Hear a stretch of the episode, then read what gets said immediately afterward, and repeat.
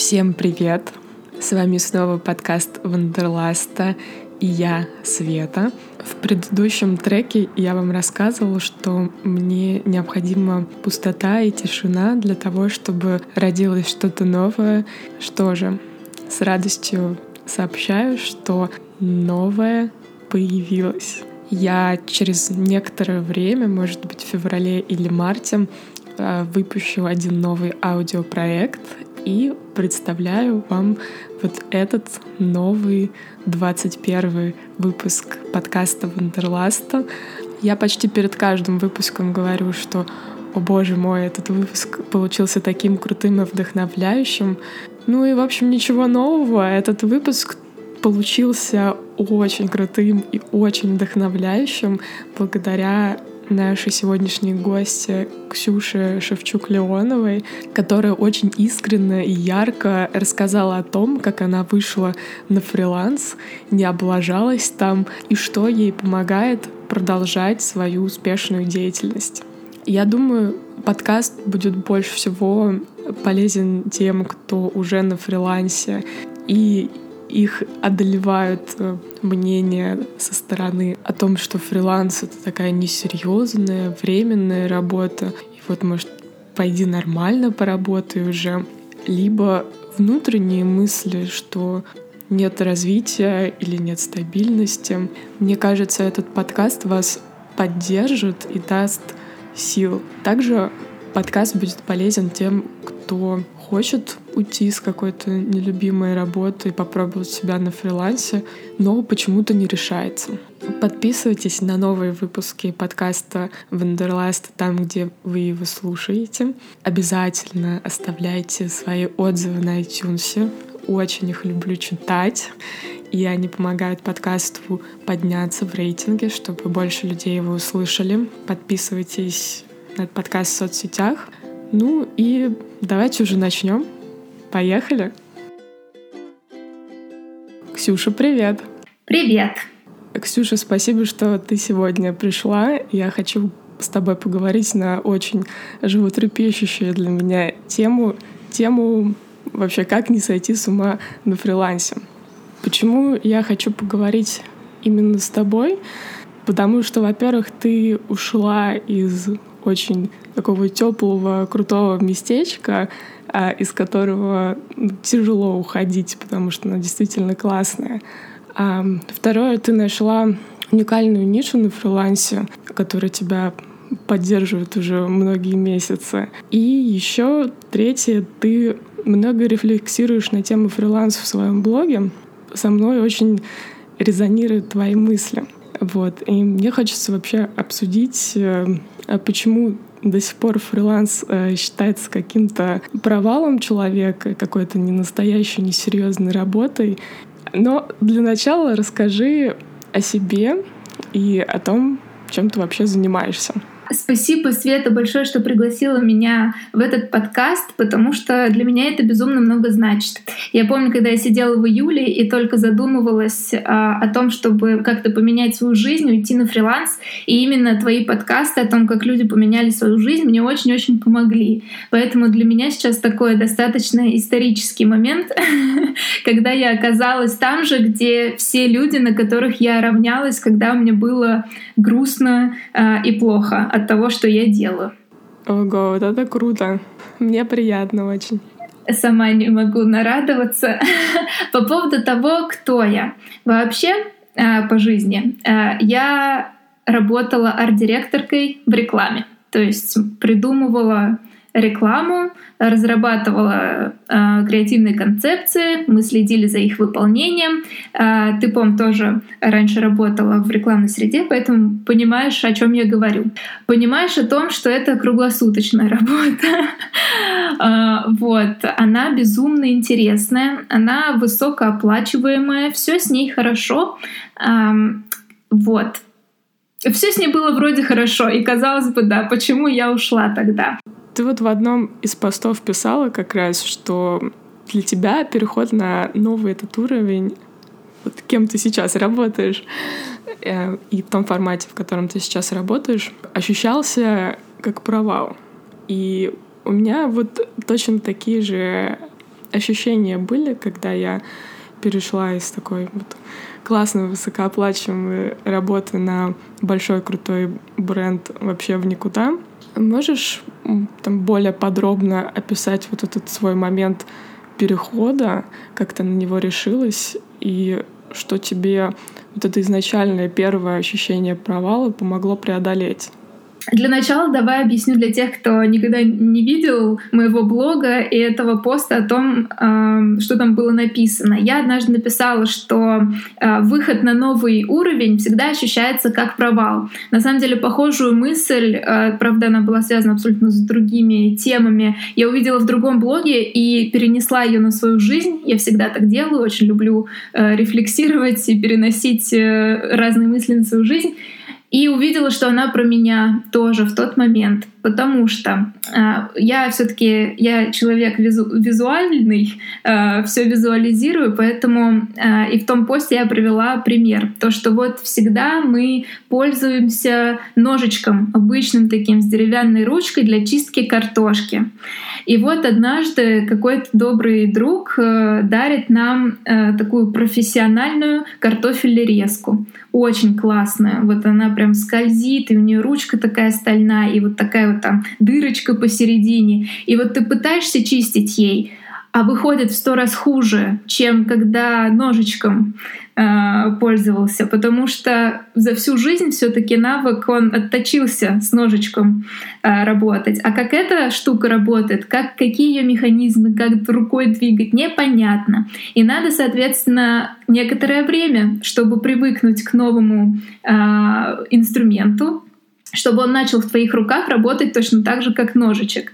Собственно говоря, так, так же случилось, когда я вышла на фриланс. То есть я всю жизнь э, работала в офисе, эм, за меня делали очень много работы. То есть у меня была такая очень своя узкая часть работы, с которой я отлично справлялась. И когда я вышла на фриланс, мне вдруг пришлось справляться еще с какими-то штуками, а, а меня никогда не учили, как с ними справляться. И, соответственно, попервой мне показалось, что я не умею ничего, что я даже свои старые навыки абсолютно забыла. И у меня, соответственно, опустились руки. И Правда, это длилось один день буквально, потому что я... Быстро у тебя руки поднялись.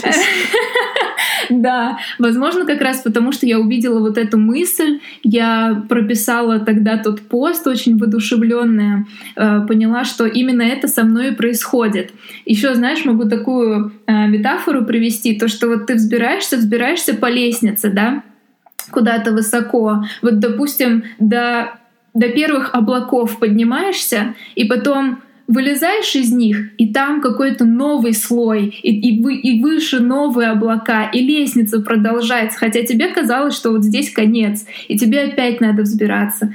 Вот, здесь опять же я поняла, что это, собственно говоря, и происходит, то, что надо просто взять и переждать, потому что, само собой, э, с какими-то твоими усилиями тебя жизнь э, саму заставит как бы под все это подстроиться, и провал, вот это ощущение провала уйдет. Да, но вот когда ты залезаешь на вот эту новую слой облаков, и тебе там, кроме твоей классной творческой работы, нужно делать там, бухгалтерский какой-то отчет сам для себя, быть юристом, находить новых клиентов. Вот как со всем этим справиться? Ну смотри, у меня по работе, мне, слава богу, не приходится иметь дело с юристами. А, мне приходится только с обычными людьми, менеджерами, продюсерами э, и максимум бухгалтером, и то одним. Вот. А, поэтому у меня единственная тут сложность то, что я очень не люблю говорить по телефону, ну то есть вживую. А все эти люди почему-то любят. Я не знаю почему, но вот им просто только и дай, что поговорить. Вот. Э, и мне прям это очень сложно дается. То есть ты примерила работу аккаунта на себя? Да, я когда работала в офисе, я видела, что они часами висят э, на телефоне, пытаются кого-то в чем-то убедить, э, но мне, от меня это было так далеко, я сидела перед своим компьютером и делала свою творческую работу. И теперь вот мне пришлось э, тоже разговаривать по телефону. Но ты знаешь что, по сути, что я поняла? То, что везде решает элементарная вежливость. Просто мне пришлось вспомнить, каково это общаться с людьми на ежедневной как бы основе в плане э, именно договоров каких-то. То есть раньше я обсуждала с людьми, мне не надо было их убеждать в чем-то. Мне не надо было у них просить чего-то. Ну, чаще всего это деньги, да, или время. Раньше за меня это делали другие люди. То есть мне пришлось вспомнить вот эти какие-то э, навыки, вспомнить в том, не в том плане, что я этим когда-то занималась, но э, достать их просто из какого-то своего бэкграунда, потому что хоть раз в жизни, но мы это делали, даже если не по работе, да и просто присыпать это большим толстым слоем вежливости, потому что так э, вопросы решаются намного быстрее. И, соответственно, проблема эта ушла. Вообще круто. То есть, в принципе, ты изначально не пыталась э, заниматься всем. Ну, ты говоришь, что ты там общал, ну, у тебя есть свой бухгалтер. То есть какие-то вот такие специальные поддерживающие штуки ты сразу отдала на аутсорс, даже не пыталась в них сама как-то погружаться и все делать сама, и ну, чтобы другим людям за это не платить. Или как ты вот, вот это вот все решила? А, да, у меня есть один бухгалтер, и когда мне надо выставить счета или еще что-то, я просто пишу ей, перенаправляю все документы, которые мне присылают. Правда, потому что я просто с этим бы не справилась сама, от меня это очень далеко все, и я даже не пыталась. Тем более, что у нас на, на аутсорсе бухгалтеры э, в России, в Москве стоят не так дорого на самом деле. Работы у нее не очень много, там э, несколько раз в неделю выставить счет и выставить э, эти, как они, закрывающие, и все. А расскажи, сколько у тебя теперь вот эти все переговоры, твоя новая задача отнимает от твоей непосредственной творческой работы. И, кстати, ты еще не рассказала нам, э, какую же нишу ты заняла на фрилансе. На фрилансе я отошла немножечко в смежную область, то есть я больше не работаю арт-директоркой, хотя такие заказы поступают, но, честно говоря, по тем или иным причинам они, мне кажутся, весьма проблемными на данный момент. В основном потому, что они занимают очень много времени, а, чаще всего ложатся в стол, вот, и я уже не готова с этим мириться. Это, собственно говоря, и причина, по которой я ушла из офиса. Это 90% работы в стол. Вот. А на фрилансе я стала делать презентации, но не обычные презентации, а так называемые тритменты э, для режиссеров. Соответственно, на каждый рекламный проект ведется тендер. И в этом тендере участвуют режиссеры из разных даже стран, не, не обязательно из России, ну там все зависит от бюджета. И каждому из этих режиссеров нужна офигенная презентация, которая презентует их идею, их видение и все такое. Вот. К сожалению, у наших режиссеров, точнее, к счастью, или, к сожалению, не знаю, у них э, нет на это времени обычно, и они это делегируют. Молодцы, я считаю. Так что, по сути, а, мои переговоры, они теперь занимают, ну, если в процентном соотношении, это, наверное, 15-20% от творческой работы. А, у меня все не так плохо, нет. То есть я вступаю в переговоры с продюсером, когда а, он или она приходит с заявкой ко мне. Соответственно, мы с ними обсуждаем условия и сроки что не так болезненно. вот. Э, после чего начинается сам процесс работы, и тут уже я общаюсь на протяжении всего проекта э, и с режиссером, и с продюсером. Чаще всего проект длится один, максимум три дня. Это короткие очень чаще всего задачи срочные, которые надо вот выполнить уже сегодня. Э, соответственно, что радует, что остались все-таки продюсеры в моей жизни, потому что они являются буферами между э, мной и режиссером. Вот. Поэтому они также снимают с меня очень много вот этих вот обязанностей. Потому что режиссеры чаще всего ну, точнее, не чаще всего, но встречается среди них взбалмошные персоны. Вот. И, слава богу, не моя задача их успокаивать или направлять, а это задача все еще продюсеров. Тех, которые любят по телефону разговаривать. Поэтому они звонят им и говорят, что вы творите. Ты описала очень такой гладкий переход. Ты ушла из компании и вот, значит, тебе сыпятся заявки, у тебя все хорошо. Но когда, в принципе, уходишь из большой компании, теряется ее бренд, с которым тебя раньше воспринимали сразу серьезно, потому что ты там работаешь где-то э, в условной Кока-Коле. Но на первых порах на фрилансе у большинства людей такой привилегии нет. И как ты решаешь вопрос доверия к той цене и там тем срокам, которые ты запрашиваешь за свои услуги? Ну, прямо на самых первых порах это, конечно, был все-таки опыт работы. То есть у меня есть а, в открытом доступе портфолио, где написано а, в каких агентствах я работала. Агентства это очень хорошие, одни из топовых в Москве. Я ими на самом деле очень горжусь своей работы в этих агентствах, то, что я была их частью, и только спасибо могу сказать всем людям, которые работали там вместе со мной. Поэтому люди уже видели мои новые клиенты, имеется в виду то, что я пришла не с улицы то, что я понимаю внутренние процессы, я знаю, как общаться. Мы говорим на одном языке, потому что рекламный язык, он достаточно такой специфический. Его можно понять только когда варишься там уже э, давно. Поэтому моим новым клиентам было легко со мной общаться. Э, они видели мое портфолио и знали, что все будет хорошо. Правда, портфолио было немножко из другой области, поэтому пришлось очень быстро делать новое. Но это был вопрос буквально нескольких там заказов, которые пришли достаточно быстро а, уже там пять работ достаточно, чтобы показать людям свои навыки. Вот, поэтому я бы так сказала, что в первую очередь это был мой прошлый опыт, и уже во вторую очередь это было мое портфолио новое, которое мне пришлось очень быстро нарабатывать. А, Еще мне очень помогло то, что на фрилансе меня ждала моя подруга, не могу не сказать про нее, потому что у нее уже тоже в этой области были связи. Мы решили объединиться. И вот ты говорила про потерю бренда. Э, да, мы потеряли бренды свои. Э, мы все когда-то работали в офисах, мы потеряли крупные бренды, но мы объединились и решили создать свой новый. То есть мы сразу поняли, что нам нужен сайт, э, нам надо как-то назвать себя. То есть, понятное дело, что мы не могли так, мы Маша и Ксюша, здравствуйте. Нам нужна была обертка. То есть мы потеряли один бренд, но создали свой. Да, наш бренд не такой э, еще раздутый и известный, но кто знает, каким он станет.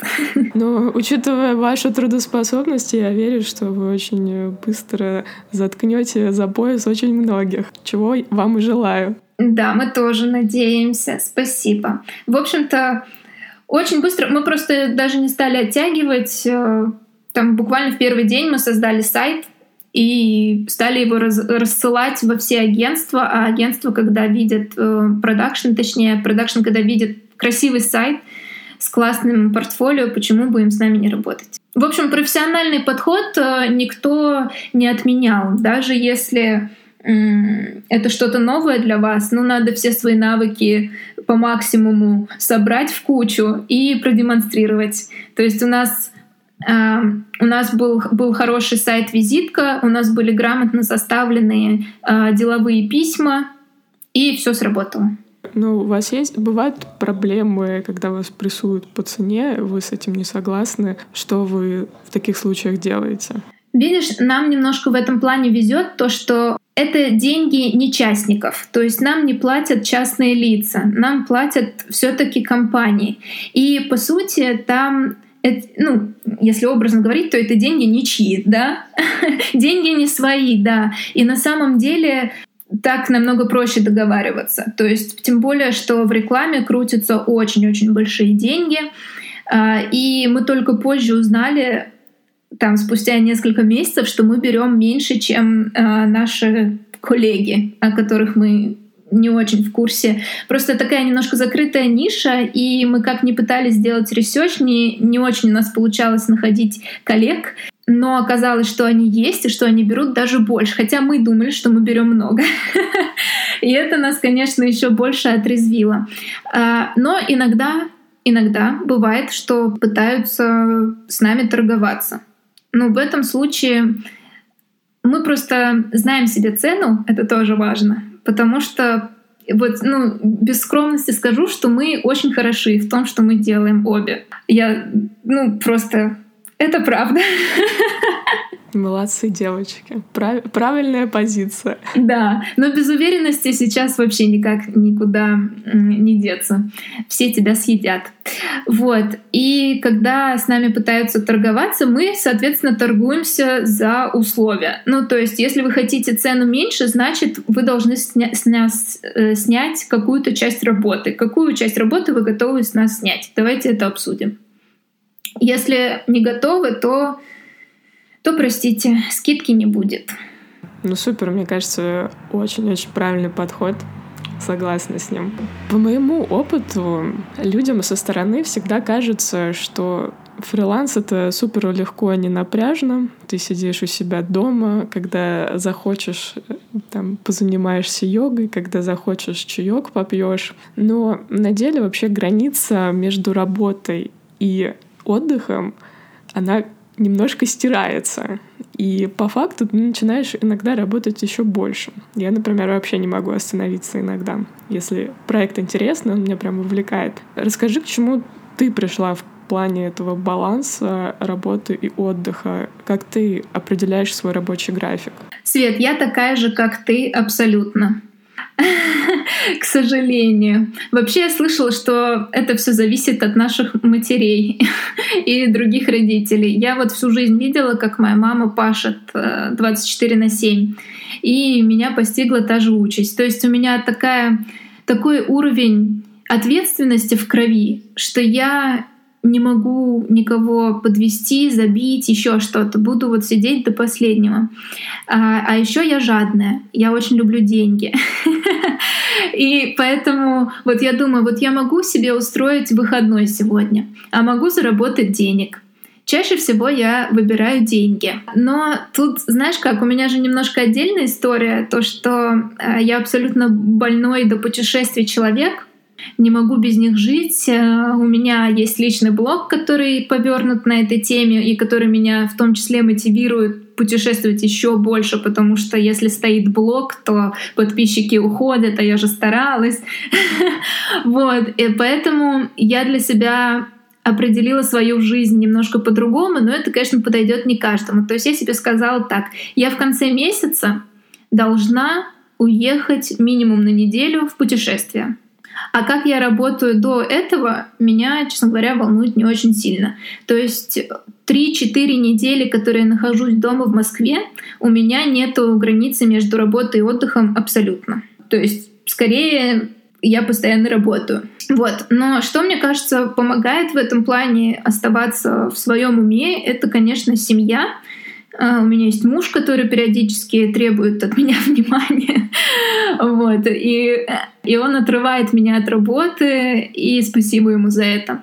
А, также могут спасти какие-то хобби. К сожалению, вот у меня такая ситуация, то, что мое хобби стало моей работой. И на данный момент вот никаких хобби, кроме путешествий, у меня и нет. Но Возможно, если бы я это исправила, если бы я знала, что мне надо эм, горшки лепить в 7 часов вечера, то я бы вставала и шла лепить горшки. И вот, например, про свою напарницу Машу. Маша увлеклась бассейном. Не так, как там просто ходить поплавать, а профессионально, как спортом. И все, ей все равно дедлайн, не дедлайн. Вот у нее каждый день, два часа в день должен быть бассейн. И ее вообще не волнует. И в этот момент она очень сильно отдыхает, перегружается, и все у нее здорово. Вот, поэтому всем советую найти семью и хобби. А в путешествиях ты продолжаешь работать или нет? Нет, нет, это для меня золотое правило ни в коем случае. То есть путешествие — это вот мое хобби, та, та, то мой, тот мой отдых, который я точно заслужила. Плюс у нас путешествия очень интенсивные, я даже не знаю, как э, в какой ситуации я могу оказаться с ноутбуком где-нибудь посередине пустыни или океана на лодке, я не знаю, я такое не практикую. Вот, поэтому, когда я уезжаю, я перезагружаюсь и вообще о работе не думаю ни в коем случае. Ну, это круто. Для трудоголика это прям супер навык отключаться. Я так поняла, что ты прям пашешь. А как ты считаешь, вот эти рассказы что ты можешь там поехать в Таиланд, э, работать два часа в день, э, насколько они близки к реальности. Эти же рассказы я слышала у тебя э, в подкастах, поэтому, э, возможно, они реальны. Ты же не врешь людям, берешь, э, да, берешь подкасты у людей, которые знают, о чем они говорят. Применительно ко мне это невозможно просто в силу специфики моей работы. Ну, то есть моя работа подразумевает сидение за компьютером на протяжении энного времени. Ну, минимум 8 часов в день. Минимум. А, вот. Потому что... Ну, потому что просто это моя работа. А, мне кажется, что вот такие штуки, которые ты работаешь два часа в день, это когда у тебя налажен бизнес, а, который ты можешь просто каким-то образом контролировать, где большая часть работы делегирована и все такое. Мы, конечно, опять же, с моей напарницей Машей все обдумываем, как бы нам сделать такой пассивный источник дохода, например, на каких-нибудь обучающих курсах или еще чем-то подобном. Ой, я бы к вам сходила на курс. Мне очень интересно. Давайте. Ну вот, мы это видим как бы, как тебе говорила, развитие нашего бренда. Мы все-таки планируем не просто в себе закрыться и зарабатывать свои денежки, а как-то выйти в мир э, со своим э, ребеночком. Вот. И как бы онлайн-курсы кажутся нам таким первым очевидным шагом. Хотя я боюсь, конечно, об этом говорить, потому что мы еще их не сделали. Но с другой стороны, э, это все равно, что визуализировать, говорить об этом. Ты запустила во Вселенную. Семя. Да, я запустила. И по сути я верю, что если эти курсы начнут как-то развиваться, то и приносить доход, то и часы моей работы сократятся. Но все равно не уйдут до двух. Не могу представить себе этого. А, ты пишешь в блоге у себя, что у тебя люди часто спрашивают, как им решиться уйти с любимой работы, попробовал себя на фрилансе. Как ты думаешь, что вообще стоит за этим вопросом? Имеется в виду, почему люди об этом спрашивают, вроде как это их жизнь, почему другое... Они перекладывают какую-то ответственность на человека, у которого получилось уйти и успешно устроиться на фрилансе. Как думаешь, в чем у людей основная проблема из затыка? Проблема в том, что сейчас вообще очень-очень модно заниматься тем, что любишь. Мы видим это в соцсетях наших регулярно. Спасибо развитию блогинга и всего такого. А, но еще помимо этого я прекрасно понимаю людей а, то, что мы, особенно наших людей, русских, которые выросли в таком постсоветском пространстве, когда у всех бабушки по 30 лет на одном заводе работали, и всем было хорошо. Вот. Э, я понимаю этот страх, и, честно говоря, про ответственность, которую перекладываешь на других, вот ты сказала, я и это понимаю тоже. То есть я не решилась уйти сразу. Для начала я прошла программу Bronify, которая также была у тебя. Да, у тебя была здесь был, точнее, основатель в подкастах. А, я решилась ее пройти потому что я понимала, что что-то не то, но то, что мне нужен чей-то пинок, чтобы выйти на какую-то новую главу своей жизни. Вот. А, я, я знаешь, я вообще когда вот мне это пришла идея в голову, я начала учиться везде, где я могла, потому что мне казалось то, что вот учителя, которых я обрела, они как-нибудь за меня это решат. То есть я пошла на бронефай, я пошла к Лене Сахаровой на писательский курс, тоже здесь была в подкасте. А, я пошла изучать ретушь фотографии зачем-то фотошколу. То есть э, я начала искать какие-то пути, и вот думала, что я приду, и вот именно этот человек, именно этот учитель скажет мне, да, вот, вот тебе надо, ты готова. И я даже не знала, в какой области, по сути. То есть я стала пробовать очень много разного всего. Думала, может, мне СММщиком стать, поэтому пошла к Лене Сахаровой. Думала, может, мне э, ретушером стать, пошла поэтому в фотошколу. И как бы э, пыталась понять, кто же я вообще в принципе на Бронифай. Вот. Э, и то есть я делала то же самое, я пыталась переложить ответственность, но, наверное, не так они мне все помогли, как опять же близкий мой человек, мой муж — Ярослав, который видел меня в очень несчастном состоянии. И, и как бы, ну, у нас доход примерно одинаковый, поэтому я считала, что я не могу э, там бросить его, да, и заставить э, меня содержать потому что я же не знала, что будет, когда я выйду на фриланс. Сколько месяцев у меня будет нестабильный доход, а может быть он всегда будет нестабильный. И, наверное, вот от него такое решающее слово, что типа все, ты уходишь, я больше не хочу это видеть, тебя в таком состоянии, а, был для меня решающим. То есть все равно, наверное, там 50 э, процентов ответственности за мой уход лежит на муже, который сказал, что я тебя, если что, поддержу. Вот, э, как бы на его счастье и на мое счастье у меня доход уже там на второй, третий месяц стал таким же, как в офисе. То есть мы не поняли, мы не вкусили вот этих вот э, бед от того, что кто-то подвел другого, да. Так что у нас здесь достаточно хэппи-эндовая ситуация. Вот, но это все к тому, что я понимаю вот это желание переложить на всех других, потому что это нужен очень сильный такой какой-то внутренний стержень, чтобы взять и разрушить какие-то мосты, которые очень долго строишь. А, ты сказала, что ты через несколько месяцев уже вышла на свой офисный доход. Ты теперь вообще не думаешь о возвращении в офис? Или тебя иногда тянет? Может быть, тебе чего-то на фрилансе не хватает? Там многие говорят, команды не хватает и так далее. Есть ли такие мысли о возвращении? А, нету. Я не знаю, когда люди начинают скучать по офису, честно говоря, у меня прошло чуть больше полугода, как я на фрилансе. А, да, и хотя я давала себе год на то, чтобы выйти на прежний уровень зарплаты, у меня это случилось все намного быстрее. А, чему я, конечно, рада, это меня тоже подпитывает. Плюс э, я даже вижу, как я могу зарабатывать в два раза больше своей офисной зарплаты э, спустя какое-то время. Как раз спустя год, наверное, если все получится. Команда команда так тут сложилась, то, что у меня сейчас самая лучшая команда.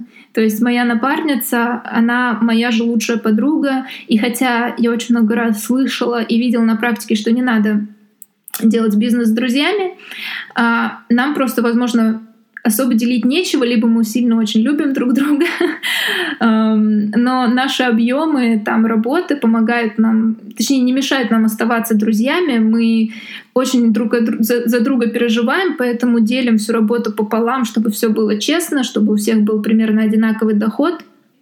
Моя напарница пока что это лучше, что со мной случалось в какой-либо команде. вот. Поэтому нет, вот даже не знаю, что еще тут добавить. По офису я не скучаю, потому что мне не всегда было там уютно. Единственное, чего мне не хватает э, в работе в домашних условиях, это вообще элементарной физической нагрузки. То есть я никогда не думала, что дорога до офиса, дорога из офиса на обед — а, что там еще может быть, э, дорога на встречу с клиентом из офиса, что это все на самом деле часть физической активности. То есть я этому не придавала значения. И сейчас я поняла то, что вот если а, мне не надо никуда идти, да, я лежу, я встаю утром, иду пять шагов до кухни и сажусь, и могу просидеть целый день. То есть э, в плане вот этой физической активности меня, конечно, в какой-то момент накрыло. Но это не очень серьезная проблема, она решается спортзалом. Вот, я стала туда просто сильно чаще ходить. Я, я очень понимаю эту проблему. Но для меня ее, как ни странно, вот эти Appleские часы решили, а, которые мне говорят, сколько там у меня калорий, сколько у меня упражнений в этот день и сколько часов я стояла. Они меня как бы заставляют просто пойти и там поджиматься или йогу поделать. Может быть, мне тоже себе надо купить такие. Потому что меня заставляю только я. Да, надо в Apple позвонить и сказать, что, пожалуйста, перечислите нам за рекламу. Я заметила, что фриланс как формат работы не всеми воспринимается адекватно. То есть кажется, что это все-таки какое-то баловство, и люди там присылают вакансии и спрашивают, ну когда уже нормальную работу найдешь. Что ты отвечаешь, когда тебе говорят, что фриланс — это там не настоящая, не серьезная временная работа? И вообще встречаешься ли ты с таким мнением?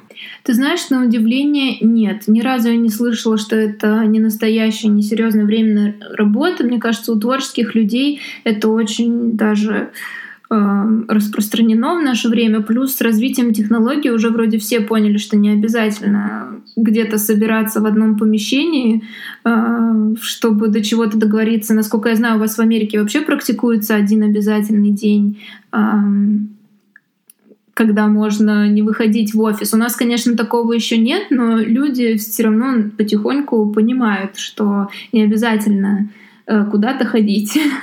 вот. Единственное, что люди не понимают, наверное, то, что это если, если ты фрилансер, это не значит, что у тебя нет работы в данный момент. Вот тут такая сложная немножко ситуация. То есть мне всегда пишут в таком ключе. «А, есть заказ, надо сделать сегодня.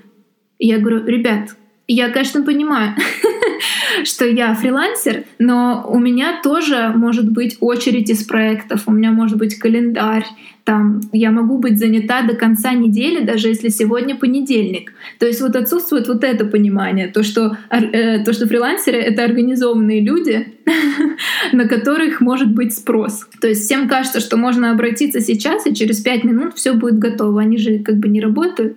Ну да, они сидят и ждут, пока им что-то там перепадет. Да, а вот по поводу того, что это временная там работа, не, серьезная, не настоящая, а, это скорее такие внутренние какие-то у меня вопросы к самой себе. То есть э, я не понимаю, особенно вот про временный пункт, я не понимаю, как надолго это, э, как через сколько месяцев, лет мне наскучит то, что я делаю сейчас. То есть, когда ты работаешь в офисе, у тебя есть э, прям прямая перспектива, ты видишь, как шаг за шагом ты будешь расти. А, и ты видишь даже какую-то конечную точку, куда ты можешь прийти. А вот э, как спланировать свою карьеру на фрилансе, это большой вопрос. Вот. Но на самом деле я я настолько была уверена, что я буду работать в офисе всю жизнь, что вот мой уход на фриланс, он показал, что вообще нельзя ничего планировать слишком надолго вперед. То есть вот нравится мне сейчас это. И слава богу. А что будет через 10 лет, ну посмотрим. Как бы в офис меня всегда, я думаю, примут обратно. Кто-нибудь да примет. А как я смогу развернуть свою деятельность на фрилансе? Ну, тут надо просто еще подумать, но пока что мне даже думать особо над этим не хочется, потому что сейчас вот меня все устраивает. В общем, если прийти вот к какому-то такому дзеновскому состоянию, я здесь и сейчас есть, и мне хорошо, и мне не надо вот как все строить амбиции стать э, креативной директоркой там к 35, то, в принципе, жизнь у таких людей тоже существует, и она клевая. И она тоже будет меняться, и вершины тоже будут достигаться. Очень красиво сказала, круто, прям вдохновляюще. В твоей истории тебе очень помог офис там, получить профессию, понять, как все работает. А как ты думаешь, э, стоит ли начинать карьеру с фрилансом? То есть не поработав в офисе, вот сразу с института попробовать начать. Как ты думаешь, это классно или все-таки стоит где-то вот посмотреть, как люди работают? Я считаю, что определенно стоит. потому что, ну, во сколько у нас начинает работать, да, я вот говорю про Россию, даже не то, что работать, а строить карьеру, ну, в, там в области, наверное, не медицины, это 20-21. По сути, это ребята, которые только-только вышли из тинейджерского возраста, и помня себя тогда, то даже дело не в том, не в прикладных навыках. Я уже умела работать, да, там в фотошопе, еще в чем-то, всем том, что мне потом э, понадобилось на работе именно арт-директоркой. Но я не знала как внутри все работает, какие процессы. И вот это вот навыки делового общения, их тоже надо где-то получить. Потому что, честно говоря, э, я видела пару примеров, э, когда люди начинали фрилансить сразу, но мне кажется, у них большие проблемы с коммуникейшеном. То есть этому надо учиться. Поэтому, ну, то есть со своей колокольни я считаю, что э, буквально два годика можно поработать. На самом деле, вот эти навыки, они хватаются очень быстро. Э, два года в офисе, и можно начинать что-то классное свое. Ксюша, спасибо тебе большое, что ты вот столько интересной информации, которая даже, по-моему, много из этого нигде не читала и не слышала. Много из этого уникально. Спасибо, что поделилась. А я тебе желаю, чтобы все твои проекты были крутыми и было много новых классных запросов. Ты развивалась. И Маш, привет пускай готовится к Айронмену или что там она хотела со своим плаванием. Спасибо большое за приглашение. Очень много для меня значило. Я надеюсь, что кому-то, кто будет в такой же ситуации, как я, небольшой растерянности и непонимания, что делать дальше, например, этот подкаст как-то вселит уверенность, потому что все будет хорошо, ребята. Есть жизнь на фрилансе. Да, слушайте свое сердце. Вот честно, еще, сори, я знаю, что мы уже закончили, но я еще скажу. То, что вот недавно тоже писала пост очень интересный про базовое доверие миру. А, оно выражается в том, что человек живет, и вот у него есть какое-то ощущение, что его в случае падения что-то поддержит. И вот если у вас есть такое ощущение, вот если вы думаете, так, я хочу поменять свою жизнь, если вот вы представляете, что вы падаете, и вы знаете, что вас сможет что-то подхватить, хотя вы можете даже не знать, что это, просто интуитивно, то действуйте. Только потом вы, когда уже выйдете, когда глянетесь назад, вы сможете разобраться, что же это было. В моем случае это оказался мой опыт, который мне очень помог. То есть я поняла, что я была настолько уверена в своих силах, что смогла решиться это на, на этот шаг. Но у вас может быть это что угодно другое. Семья, религия, вот что, во что вы верите просто. Я верила в себя, и так получилось. Вот, поэтому просто прислушайтесь и следуйте за своим сердечком.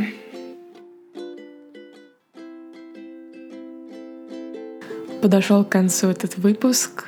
Надеюсь, что он вам просто реально помог а, что-то осознать в вашей собственной жизни и, возможно, подтолкнет а, каким-то новым интересным изменениям в лучшую сторону. Для этого я и записываю этот подкаст. Для этого наши гости делятся своим опытом. Спасибо, Ксюша, за честность.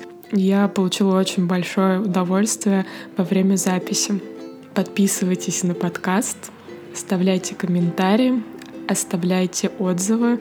Я обожаю, когда вы мне пишете, мне очень важна обратная связь, мне интересны ваши мысли. Ну что же, встретимся в следующем подкасте. Пока-пока.